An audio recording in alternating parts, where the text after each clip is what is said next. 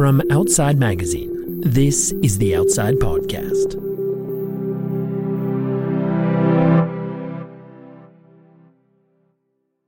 Depending on where you live, right about now, you might be feeling very ready for the end of winter.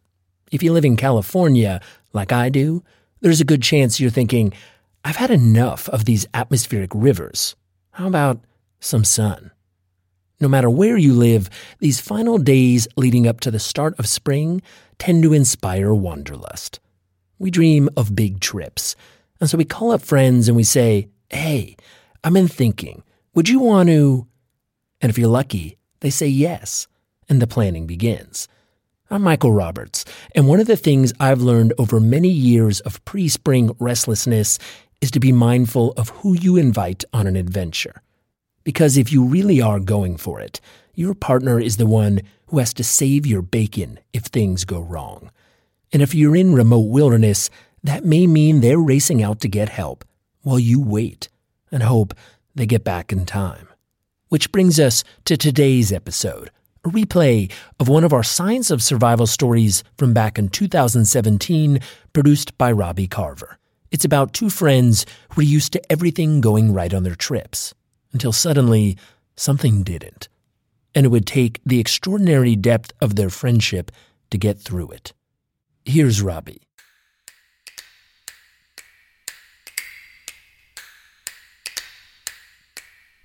Imagine you live in a small town in northern Minnesota. The kind of town that only needs one of everything, where everyone knows everyone else. The type of town where the accent makes you sound like it's just the gosh darn best day of your life. In this little town, let's call it Arbor Lee, imagine you have a mailman. Let's call him Scott Pirsig. Morning, Robbie. How are you? Because that's his name. Uh, sunshine. So for this time of year, we'll take it. Imagine Ned Flanders were your mailman, and you'd be pretty close. You're probably right. He's that reliable, easygoing kind of guy you'd just want for a I can friend. relate. I can relate. He's so happy go lucky. Sometimes you just want to call him up and sing him a song. Hello? I don't know if you've been listening to Common, but he just played a song that goes like this.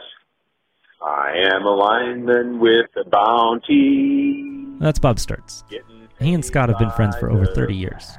And Bob has been giving Scott a hard time for about 29 and a half of them. Hello, hello, hello. I walk with my feet pointed out for some reason. I don't know. It's just just my gait. And um, I deliver his mail at his house, and he always gives me a hard time about leaving footprints in his yard. And hey, there's a penguin out in my front yard. You know, I called animal control to see if they could find him.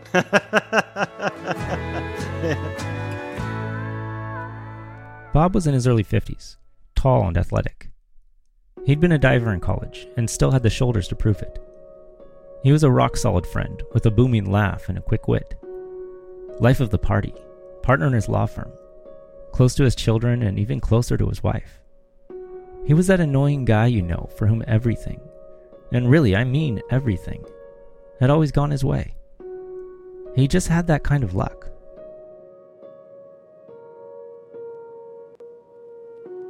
But this story is about when that luck ran out. And Scott was left racing the clock to save Bob's perfect life. Um, I would describe it. Uh, let's see. First of all, the vastness of it, the fact that it's it, it's such a unique and unspoiled wilderness. Our story takes place in the Boundary Waters, a million acre wilderness in northern Minnesota, and Scott's playground since the 70s. There are other. There are no roads, no clear cuts, and aside from a few campsites, no sign of civilization. The best way to get around is by canoe, portaging between the thousands of lakes.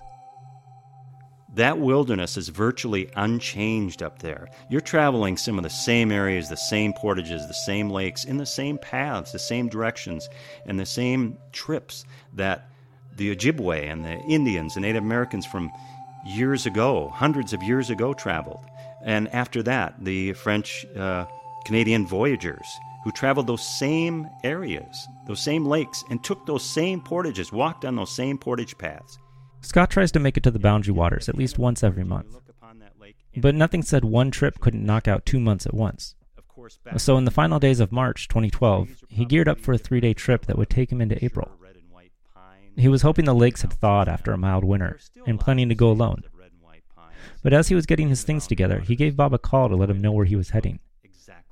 And Bob wanted in. But I do remember saying, "Listen, Bob, this is the end of March. It's going to be cold. It's going to be cold. The weather might not be good. We might get snow. It might be icy. There might, you know, it's not going to be like going in July when it's beautiful."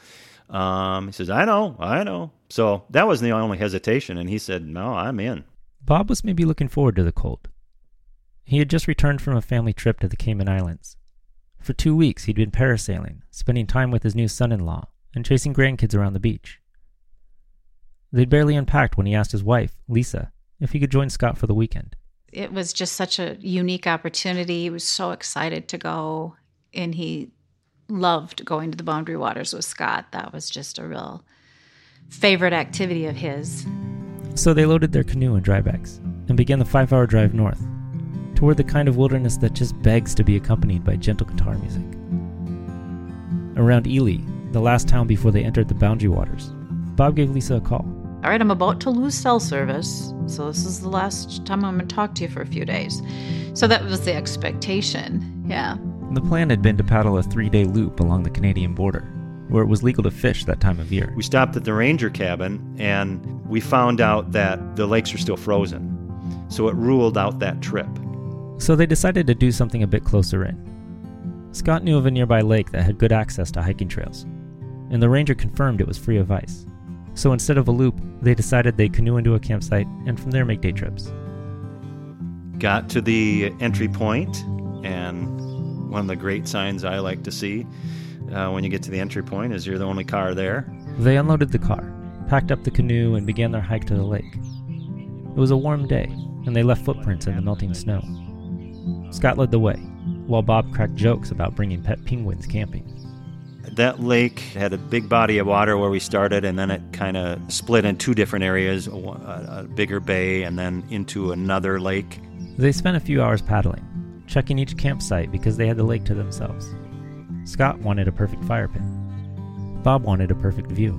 And I think there were three campsites on that lake. So it just so happened the best one was the one farthest away from the portage. So um, we paddled up to that site and um, and it was a beauty. You know, we pulled up and said, "This is this is going to be home for the next couple of days." So they made camp, smoked cigars, and drank a little peach schnapps that Bob brought along. They talked well into the night, burning through their wood pile as Bob told stories, feeling like they were the only two people in the world.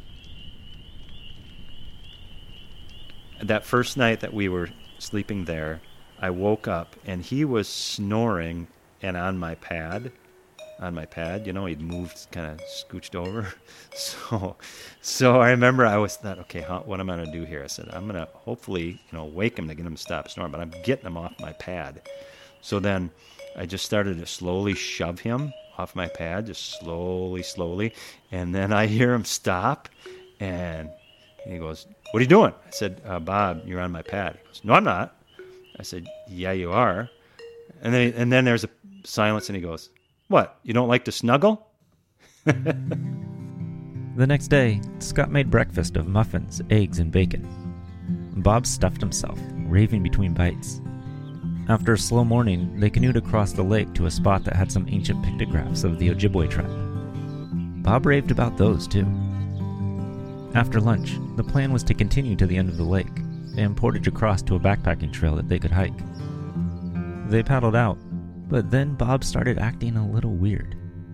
Well, we got halfway from the portage to that trail, and Bob was complaining of a headache. He said it was really hurting, but he's not a complainer. He really isn't. So I knew that he's complaining about it. It must really hurt. And then it started to rain too. And then I said, "Well, let's just go back. You know, we can get you some Advil or whatever." And and uh, so, with Bob's head pounding and the rain beginning to fall, the decision was easy. They turned around and headed for the campsite. I just remember when we got back, then he went to the first aid kit and got some Advil. And, uh, and then after just a short time, seemed a lot better. Um, either, either he was a lot better or he just wanted me to think he was a lot better, one of the two. we had um, supper that night, and I'm guessing it was those little pizza things I had that night.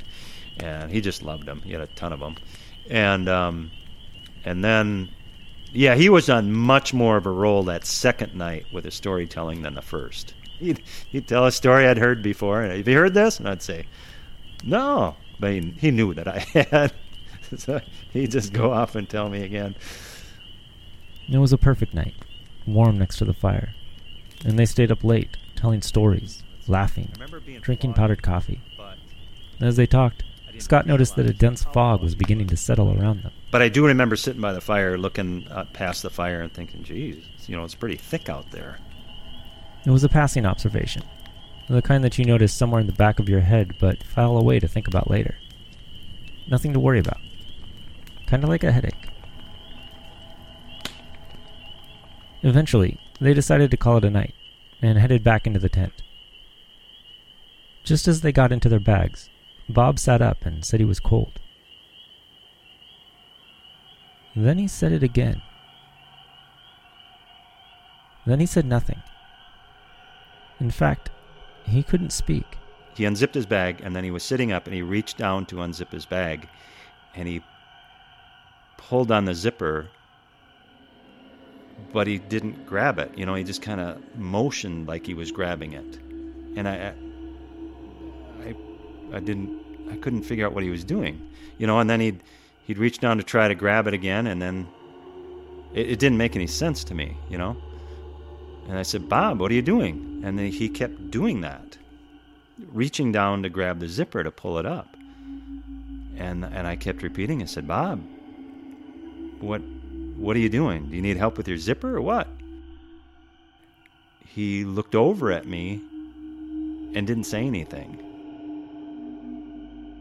For someone as boisterous and as gregarious as Bob is, to not answer was really alarming.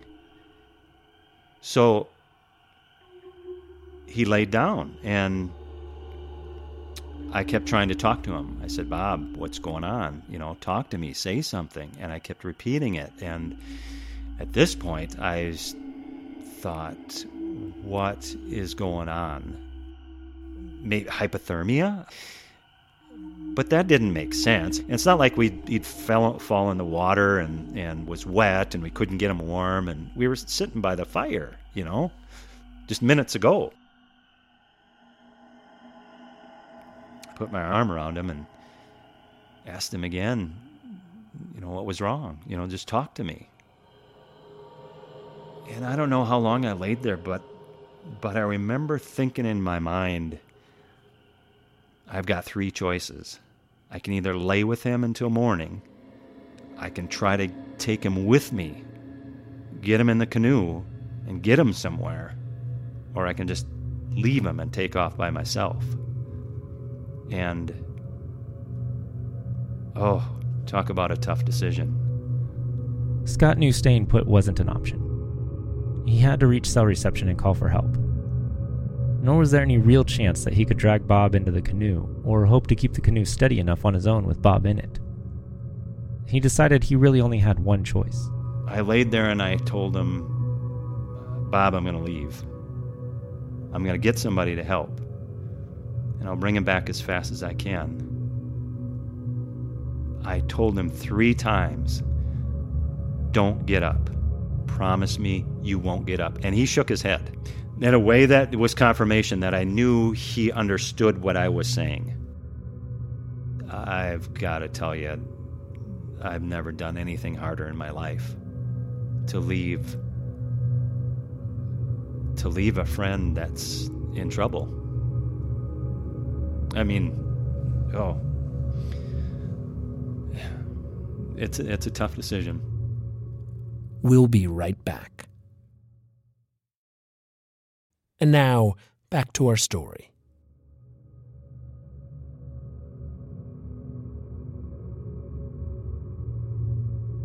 What they didn't know was that Bob's headache earlier that day was the result of a small tear in his carotid artery, which is the big one in your neck that you can sometimes see pulsing.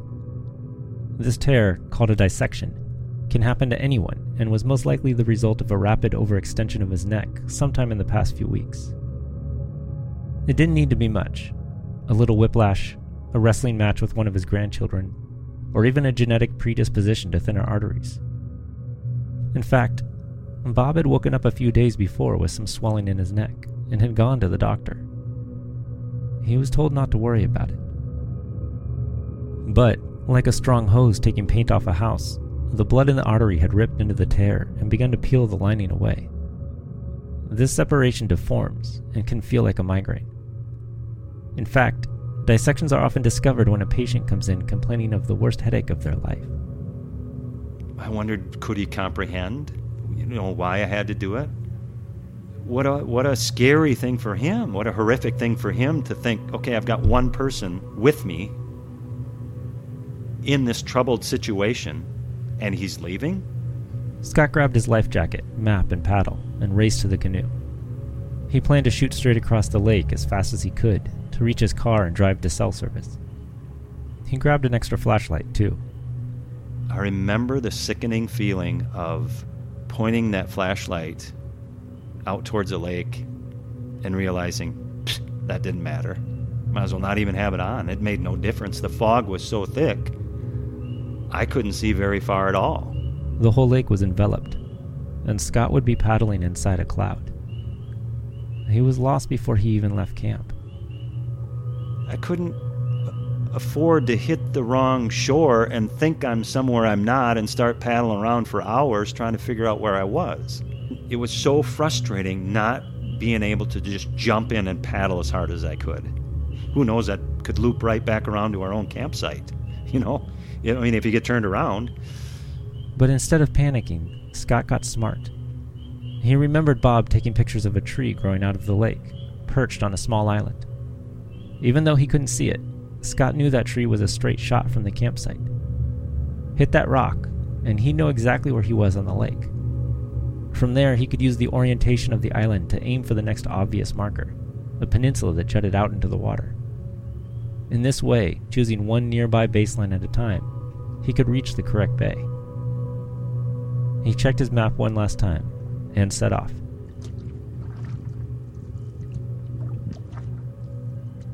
When I found that island and that little rock, and then took off from there, as soon as I started to paddle there, it hit me he had a stroke. Bob had suffered what's called an ischemic stroke, which is when blood is blocked from reaching the brain. This creates the classic signs confusion, loss of mobility, and often an inability to speak. This happened when the deformation from the tear in his artery created a small blood clot called a microemboli. Sometime near the end of the night, it broke free. Pushed by the bloodstream, it would have only taken seconds, minutes at most, to shoot into his brain and create a blockage, a kind of dam where the artery narrowed, keeping oxygen rich blood from continuing to the brain. His brain, quite literally, was suffocating. From what the little I knew about strokes, is that time was an issue. In fact, every minute after a stroke is said to destroy almost 2 million brain cells, which has led to the quite literal medical statement time is brain. Immediate medical intervention can drastically reduce the impact of the stroke, but even with recent advances in technology, Bob only had a few hours before the damage was permanent. A few more beyond that, and he'd die. When I got down to where the portage was, I couldn't find it. It the, the fog was so thick I couldn't find it. I I passed it, not knowing I went past it, and I started to question whether I came down the right way. But then I, I replayed everything in my head. I said, no, no, no, this has to be the right bay. This has to be the right point. So I turned around, and the second time around, I found it. Scott got out of the canoe and raced up the long trail, berating himself for not being able to go faster, getting angry when he had to pause to catch his breath. Eventually, he made it to his car. As soon as I pulled out of the parking lot, I called and I was shocked that the phone rang. I was shocked, but so happy. You know, I called 911 and I said, I'm in the wilderness. My friend has had a stroke. We need to get him some help. And that was basically it. So my next call was to Lisa, and that was a tough call.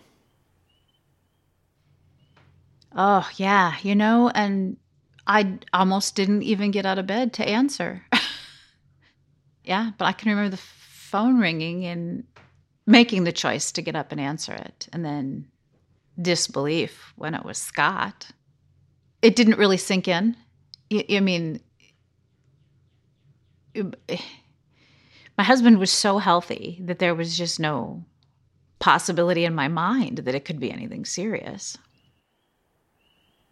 I just remember how calm and reassuring she was, and thankful that help was on the way and we were going to get him help. For both Scott and Lisa, there was nothing to do now but wait, hoping that Bob was okay, hoping that Scott had made the right decision to leave him. In woods like that, I'd never heard a siren or noise that loud before. It's amazing how far that travels. I heard that siren miles away. It took forever, but help was finally here. But at first, they weren't any more helpful. The medics had arrived without life jackets, and Scott only had his own. No problem, he said. You can take mine and let's go. But the medics needed everyone to have a life jacket. And as Bob continued to lose brain cells, they were stuck. So, so we sat there and waited while I had someone there that could help him. I, well, I couldn't believe it. The second crew was only a few minutes behind, but this time with a boat too large to carry down the portage. But they did have life jackets. So Scott and an EMT, a woman named Johnny, paddled back to Bob. It was as traumatic as paddling out, but it was a different traumatic. It was it was the feeling of we got to get back there. I hope he hasn't walked in the lake. I hope he's still in the tent. I hope he's all right. Johnny and I got out of the canoe, and um, I walked with her to the tent, and that was a tough walk. Bob was in the tent, breathing but unchanged from the state Scott had left him in. He was in bad shape, and nothing the EMTs could do would stop the stroke's progress. But he was alive. So I remember feeling much, being able to, you know, take a big sigh and breathe.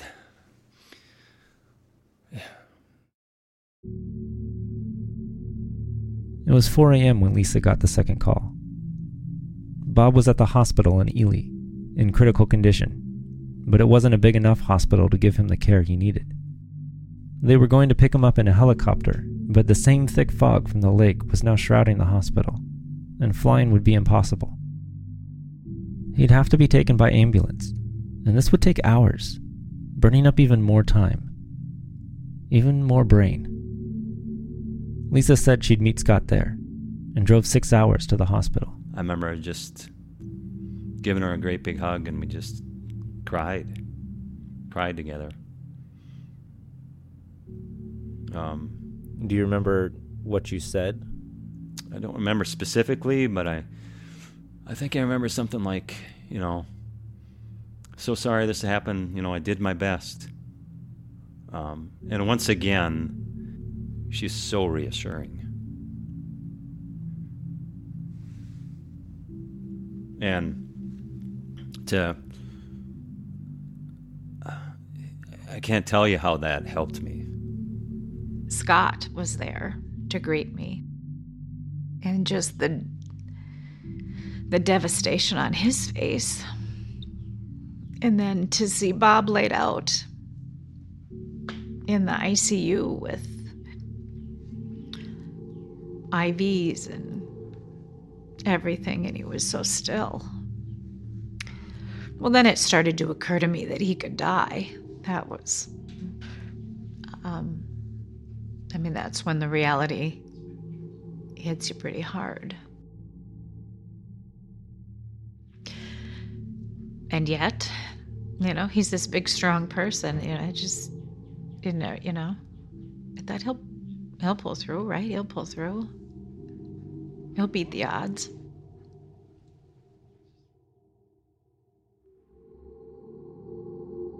Starved of oxygen, neurons quickly die, and like a blight spreading through a forest, whole regions of the brain wither.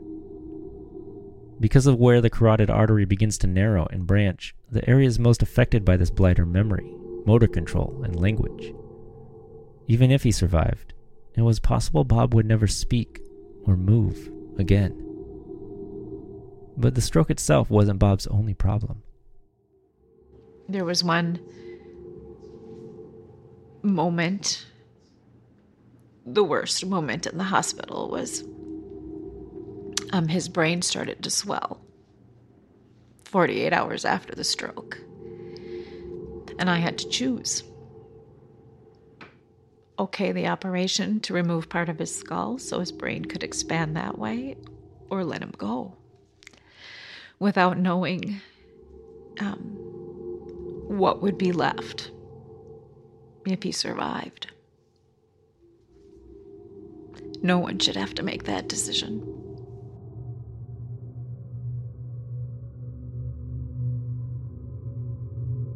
Bob's swelling was caused by a breakdown of what's called the blood brain barrier, which is a multi-celled sheath lining the walls of the blood vessels in the brain. It keeps contaminants in the blood out.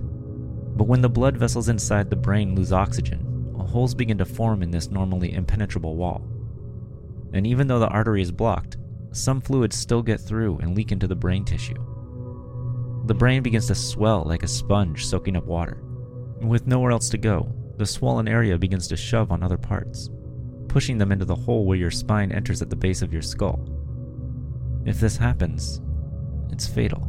You know, I thought, what if I condemn him to a life he hates? It's huge responsibility. But he's always been kind of a lucky person, kind of lived a charmed life. Things would go his way, and I just really couldn't believe that it wouldn't go well for him again. The fog and the hours in the tent waiting to be rescued. The life jacket delays that kept the first responders from reaching him. The 100 mile ambulance ride to a hospital with the right equipment. And now, Lisa was told he had a 5% chance of surviving the surgery to fix the swelling. It seemed like luck had refused to go on the trip with Bob at all. And there was no indication it had found its way to the hospital now. As the doctors wheeled him away for surgery, Lisa collapsed. She didn't know if she'd ever hear Bob's voice again.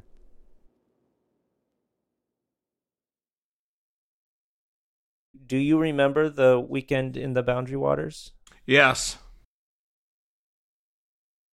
About two, I was um, feeling kind of rosy. I, I can't remember after that. I remember, though, don't leave. Um, okay, I won't. Don't leave. Three times. Don't leave. Okay, I won't. So, yeah. Bob regained consciousness two and a half weeks later, but he couldn't speak and had lost muscular function in most of his body. Nor could he breathe or eat on his own. And for a man for whom everything used to come easy, relearning these most basic skills over the first year of his recovery has taken all he has to give. About three hours of therapy in the morning, and then three hours of therapy in the afternoon. Physical therapist, um, occupational therapist, and then a speech therapist. So an already compromised person with six hours of intense therapy a day. Given time and willpower and coaching, the brain will find new paths to old skills. But dead neurons don't return. And like a radiation zone, even the damaged region can no longer sustain living tissue. So the brain has to adapt. If part of a neural network remains undamaged, it can build out from there sort of like a train making tracks as it goes. Interestingly, people who are more adept at using both sides of their brain, left handers for example, have a better recovery rate because the neural information that allows them to move and speak tends to be spread out across both hemispheres. Like having more eggs in different baskets around the brain.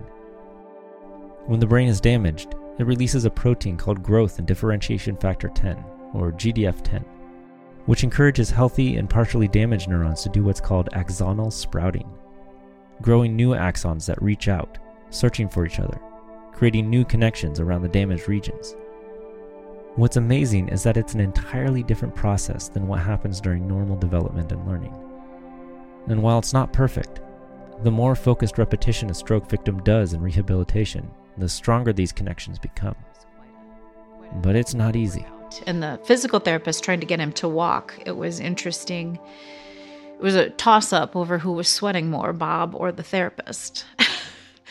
so I can remember initially counting them and being so thrilled. Bob walked 25 steps today. You know, those were milestones. Oh, God. I mean, everything is hard, but I have no choice, so I do it. You know? It's been five years since Bob's stroke in the Boundary Waters. Today, he can talk in short sentences and walks with the help of a cane. And while by all accounts his recovery has been remarkable, he will never get the use of his right arm back, and can't do many basic things on his own. His speech may not improve further, and he still has difficulty remembering things. But worst of all has been losing the rewards of a life well lived. I mean, the thing is, I had everything. Um, um, a friend. God. Okay. I was really good at everything. I mean, really. But now, not so much. In the year before he could speak again, before any of them knew how much of his old life he'd regain, Lisa wondered if she'd made the right choice. I've shared with him my agonizing over that decision. Did I make the right decision? And he's told me, yes, you did. So, you know, he's he's not he doesn't have the life he had once, but he still has a good life. Do you do you feel like you have your husband back? Yes, I do. We actually you'd be surprised. Um, I don't know. We had an argument somewhere along the process about, I think, emptying the dishwasher and then taking a step back and saying, This is a fight over something so stupid, but it's so normal and real. like, it felt good to have an argument over something so stupid. um, really good person. I mean, where, uh, my wife is everything to me now. Really. He doesn't get to go to work anymore or drive a car. Mow the lawn. Would you believe that? He's jealous because I mow the lawn now. But he's not bitter. He's he's still that same kind person. He's amazing and how he's handled it and just testament to the kind of person he is. He may not be so barrel chested anymore, but Bob has kept his gregarious laugh and sharp wit. He still raves about everything. And he still has a penguin joke ready for one of his favorite times of the day, when the friendly neighborhood mailman pauses along his route and pays him a visit. I would say every day that I stop to see him and sit down to have a chat, one of us laughs out loud. I would say every single day. No question. Um, and I think if you feel obligated to be in someone's life, how genuine is that laughter? Scott's been one of the few that have still been there. That that you know, the really good friends that have made the effort to stay part of his life. It's been really great. It's not the same relationship. It's a different relationship because he's in a different place, and um, it's a it's a bond in some ways that we didn't have before that we have now, because I know he truly appreciates our friendship. He really does, and I do too. I I, I appreciate his too. Bob, it turns out, was lucky after all. It was lucky that Scott had noticed that something was wrong instead of just falling asleep as Bob faded away beside him. It was lucky that Scott knew how to stay calm in the fog. And most of all, it was lucky that Scott is the kind of friend who knows that surviving isn't about the first 48 hours. It's about the months and years that follow.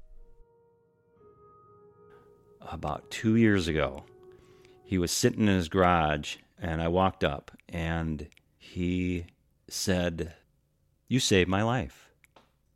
You saved my life. And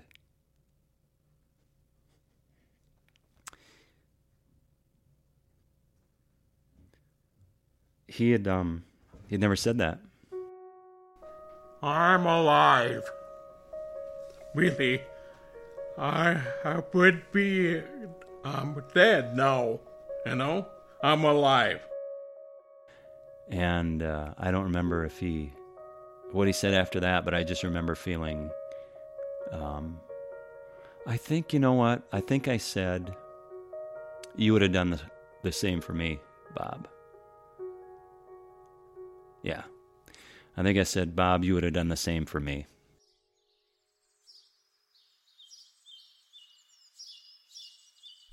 The morning after Bob's stroke, Scott had to go back to the campsite to pick up the pieces of their trip. He returned to the Boundary Waters, paddled to their campsite, and collected the gear he'd abandoned trying to save Bob. He did it slowly, folding the fire tarp and stowing the cookware. He put off packing the tent for as long as he could. He didn't know how fully Bob would recover. He just knew that his perfect life, like this perfect trip, was going to be shrouded in fog. For the rest of his life, Bob would be navigating point to point, feeling his way from the shore to the island, the island to the peninsula, trying to get back home. He might not ever find his way. All Bob could do now was aim one small step ahead and trust he would figure it out from there. All Scott could do was put the last of the gear in the canoe and push out into the lake.